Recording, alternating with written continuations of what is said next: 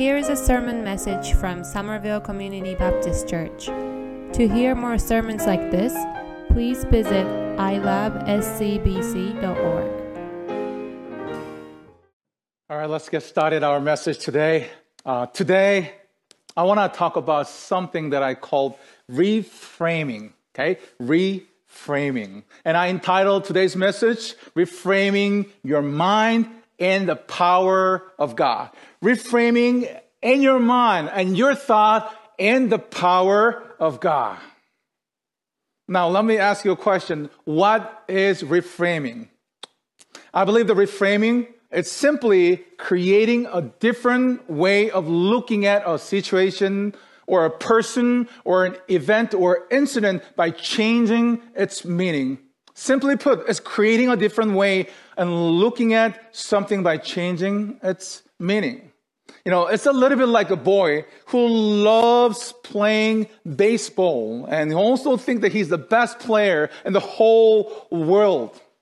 He went out to the backyard and he picked up the bat and he picked up ball and he threw the ball up in the air and he swung and he missed that. And he said, well, everybody can miss once. I am still the greatest better in the world. He picked up the ball again and threw it up in the air and he swung and he missed the second time. He said, I do still have one more strike. That doesn't change the fact that I am the best hitter in the whole world. And third time, he picked up the ball and he threw the ball up in the air and he swung and he missed this third time as well. And he said this, Wow, I had no idea. I am also the greatest pitcher who ever lived because I just struck out the greatest better in the history of the world. I am great everything. I am great at everything. I know it's a just humorous story, but really it tells us important lesson about the, the meaning and definition of reframing. Reframing, it's simply changing the way we look at something by changing its meaning or its angle or its perspective. It's also called cognitive restructuring, or if you are simple like me, I call it thinking different. Thinking different, that is the meaning of reframing. Let me illustrate it this way. What kind of a day are you going to have? Is it going to be a best day or an average day or a bad day? What kinds of day are you going to have? The answer is it depends on how you frame your day. Some of you, unfortunately, you have this negative framework, a negative filter. Oh, this day is going to be bad. You know, I hate being around so many people. It never works out. Every time that I try to do something, I always fail. God is not with us, with me. Life is bad and it is going to get worse. And what happened? If you have that filter or that frame and that's how you view your life, your day is going to get worse and worse and worse. What kind of a day you are going to have depends on how you frame it. God is with me. God is good. And I can sense His presence. I am being loved around these people. I'm going to choose to believe the best, whatever I go, I do, and wherever I go. What kind of a day are you going to have? Well, it all totally depends on how you frame your day. Now, I want you to understand this one very important principle. You cannot control what happened to you, but you can control how you frame it. Let me say it again. You cannot control what happened to you, but you can surely control how you frame it. And if there was anybody who was great at reframing one's mind, I believe it was Apostle Paul.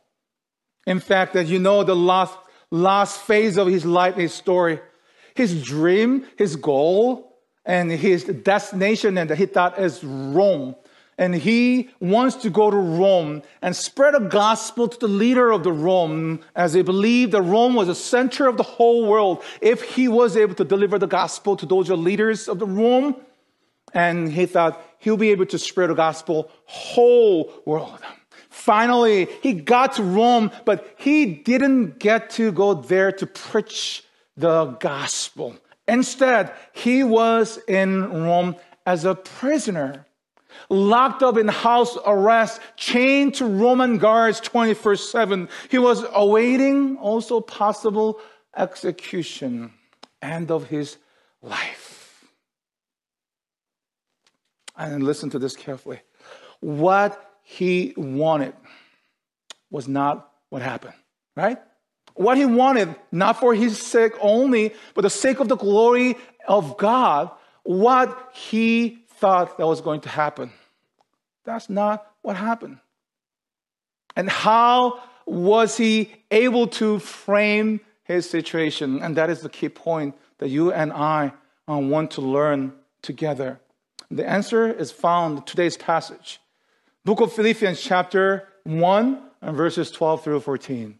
One of four prison epistles that was written by Apostle Paul. Uh, Book of Philippians, chapter 1, verses 12 through 14. If you have a Bible and Bible app, I'm going to ask you to open the Bible and go to the New Testament, this short letter and only four chapters. Book of Philippians, chapter 1, verses 12 through 14. Now, I want you to know, brothers and sisters, that what has happened to me has actually served to advance the gospel. As a result, it has become clear throughout the whole palace guard and to everyone else that I am in chain for Christ. And because of my chains, most of the brothers and sisters have become confident in the Lord. And dare all the more to proclaim the gospel without fear. For this is the word of the Lord. This is where Apostle Paul was. Lord, this is what I want for the glory of you, Lord. This is what I, what I wanted happening. I wanted to preach the gospel, but instead he found himself as a prisoner, locked up in this prison cell, not knowing what is going to happen. You know, you cannot determine what happens to you, but you can surely determine how you frame it. You cannot control what happened to you, but you can surely control how you frame it. Let me show you what Apostle Paul could have said. He didn't say this, but Apostle Paul could have said if he looked at his circumstance with his human frame. This is what he could have said. Brothers and sisters, I want you to know that what has happened to me really sucks. I made this plan for God for His glory to spread the gospel message. I thought this was the best way to deliver the gospel. But here I am being stuck in this prison cell, not doing anything or not knowing what my future will be held. This is the worst day ever. And I don't know what God is doing. Perhaps God doesn't care about me anymore. That is not what Apostle Paul said. Instead, this is what Apostle Paul really said. I paraphrase today's passage, okay? Brothers and sisters, what has happened to me, and watch this. A lot of people said, my situation and my circumstance is really bad because I wanted to go to Rome as a preacher, but I'm actually in Rome as a prisoner. But no, no, no, that's not true. What happened to me is actually good. And here is reason why. Though I cannot control what happened to me, I can control how it's framed. But when I look at my circumstance through God frame, I see that God is working. God is at work. God is moving. God is active. You know, God is passionately really strengthening me doing the ministry here in prison cell, when I look at with my human frame, my life could be sucked from your point of view. But when I look at my life from my point of view, This is actually good. This is actually great because God is using me even in this very unseemingly impossible to deliver the gospel point of time that God is using me to spread a gospel to these palace scars. And then look at this because of my sincere commitment, you know, my the sincere passion, regardless of my circumstance. The peoples are in Rome, the Christians right now, they are so brave, so courageous right now. They're there to spread a gospel to whole world. See that? What happened to me? Really, really good. Isn't that amazing? Apostle Paul, from human perspective, from, from human's frame, if you just look at his circumstance right now, it could be worse. Doesn't make any sense. He's been sacrificing his entire life for the glory of God. And he thought this is the final destination and final goal. The last point to spread the gospel to whole world. He was so excited for the glory of him. But instead of him being preaching the word of God, planting the church in Rome, he found himself as a prisoner. What a disappointing. You know, what a discouraging moment. But when Apostle Paul looked at his circumstance from God frame, when he was able to reframe his mind and his thought in the power of God, in the presence of God, in the frame or perspective of God, he was able to even see the, the seemingly, seemingly difficult circumstance into the one of the best, the best moment. I don't know what your struggles right now, my dear friends and brothers and sisters. I know you are probably going through many different struggles right now. I would encourage you, don't look at your circumstance with your human frame, but instead, I would encourage you to look at your circumstance from the frame of God. Reframe your mind, reframe your heart for the ones of God. When you do that, you'll be able to find the great things that God is at work. You'll be able to find that God is still moving in the midst of your struggles and God is still active in seemingly impossible circumstances. That is the power of reframing your mind. And let me just share a couple of examples from the Word of God, especially in the Old Testament. Um, how they were able to reframe their seemingly impossible circumstance into the one of the greatest triumph and blessings ever happened. The first example is Joshua and Caleb. You heard about them, right? They are two of 12 spies that Moses sent out, the Moses right before um, conquered the promised land, they were actually sending these 12 spies and then let them spying those areas for 40 days. You know, when 10 of them came back, they said this. We don't have any chance. We don't have a chance. Peoples are huge. They're giant in the land. We will never be able to defeat them. However, there's two other spies, Joshua and Caleb, came back with a different report. They said, yes, Moses, the peoples are big. That means we cannot control the fact. We cannot control what happened there. But when we were able to look through the God frame, we know that God is bigger. We know that God's promise are much bigger that's why we are well able to take the land. Let us go in and defeat them. What's really interesting to me is both of groups saw the same people, same circumstances, same situation. The difference was the way Joshua and Caleb look at the same situation, they were able to look at through God frame. While these 10 spies, this group focused on the size of the obstacles, focused on the problem, the size of their problem. This group, the Joshua and Caleb, was able to focus on the size of God and his promise by reframing his mind with the ones of God. Let me give you another example. It's really interesting to me whenever I think of this story of David and Goliath, especially when David faced Goliath. And he never called him a giant, okay? Everyone else did. They talk about his size, they talk about his power, they talk about his strength, they talk about his skill, but not David. He called him, many of you know, he called Goliath uncircumcised man, uncircumcised Philistine. He didn't even give him any credit for his size, his power, his skill. Now, mind you, David didn't deny who Goliath was, right? But he didn't dwell on it. His attitude was, you know what? I'm not going to focus on how big my problems are.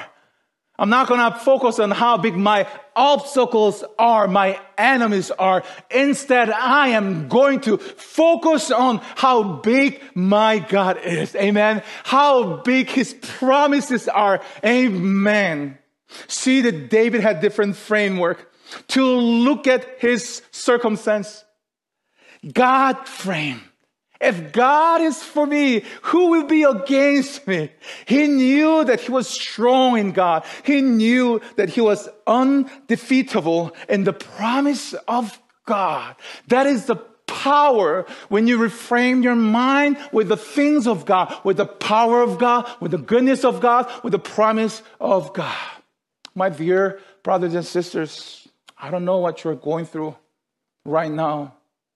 It could be as big as this Canaanite man in the promised land. It could be as seemingly undefeatable as Goliath.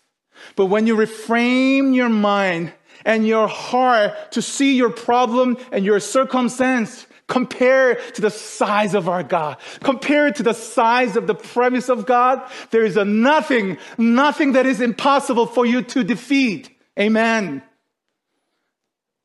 Because our God who is almighty, who is a creator, who is bigger than any problem and any struggles, any obstacles, or any enemies that we ever had.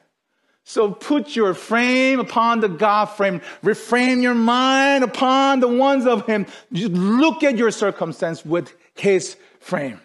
Now, let me just finish by giving you two practical things that you will be able to cultivate to reframe your eyes and your views and your minds to the ones of the Lord. Okay? How we can reframe our mind. I think the first one, first thing is this. When things are really, really bad, let's say as the bad things happen, it could be worse. When things are really bad, I think that is a perfect time that you can thank God for what didn't happen. That's the number one thing that you have to practice. When things are really bad, you have to just have it of thank God, praise God for what did not happen. Could have worse things happen. Let me give you an example.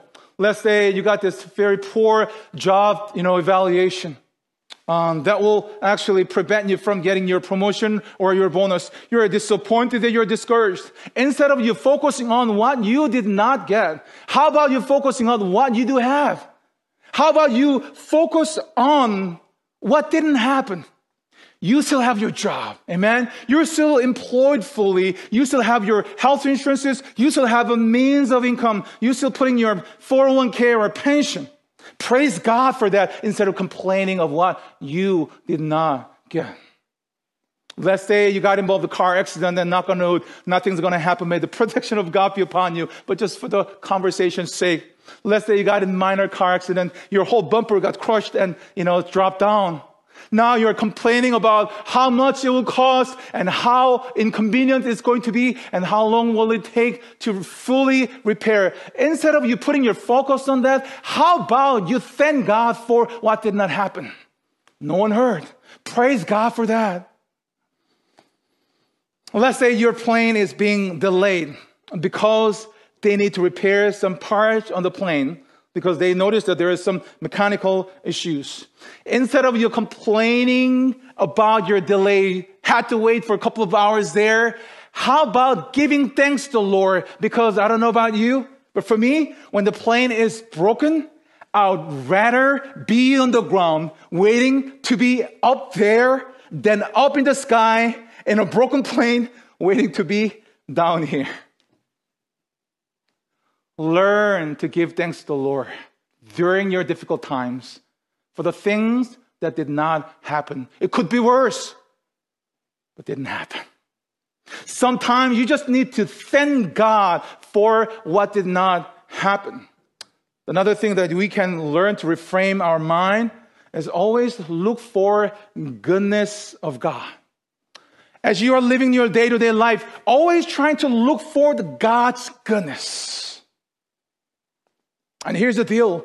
If you want to see bad, and you will find that. If you want to see negative, and you will find the things to be negative about. But on the other hand, if you want to see good, and you will find good. If you want to see the goodness of God, and you will find the goodness of God.